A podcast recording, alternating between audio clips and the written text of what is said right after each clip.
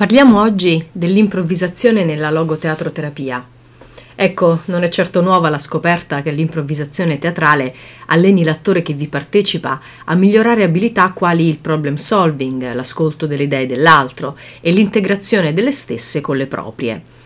Ma per operare ancora di più sul linguaggio congruo e contestuale, la veloce comprensione d'un contesto, l'adattamento a quest'ultimo con la subitanea scelta del personaggio più appropriato, propongo spesso questa improvvisazione ai miei giovani attori.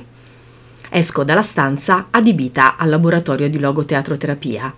Rientro pochi secondi più tardi con postura, voce, gesti ed espressività completamente diversi sto interpretando un personaggio, ad esempio una maestra, la cameriera di una pizzeria, l'allenatore di una squadra di calcio, che richiama subito alla mente un determinato ambiente, la scuola, il ristorante, il campo sportivo.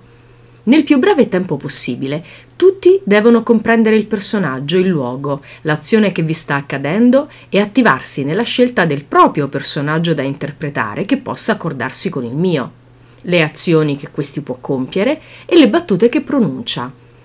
Se nel frattempo io mi accorgo di aver scelto un personaggio troppo difficile da identificare, ecco perché magari sto lavorando con bambini piccoli o ragazzi molto inibiti o ancora con persone affette da un certo grado di disabilità intellettiva, Ecco, in questo caso io continuo a dare informazioni importanti come chiedere i compiti, oppure elencare le pizze del menù, o rimproverare la mia squadra per la sconfitta con la rivale avvenuta due giorni prima.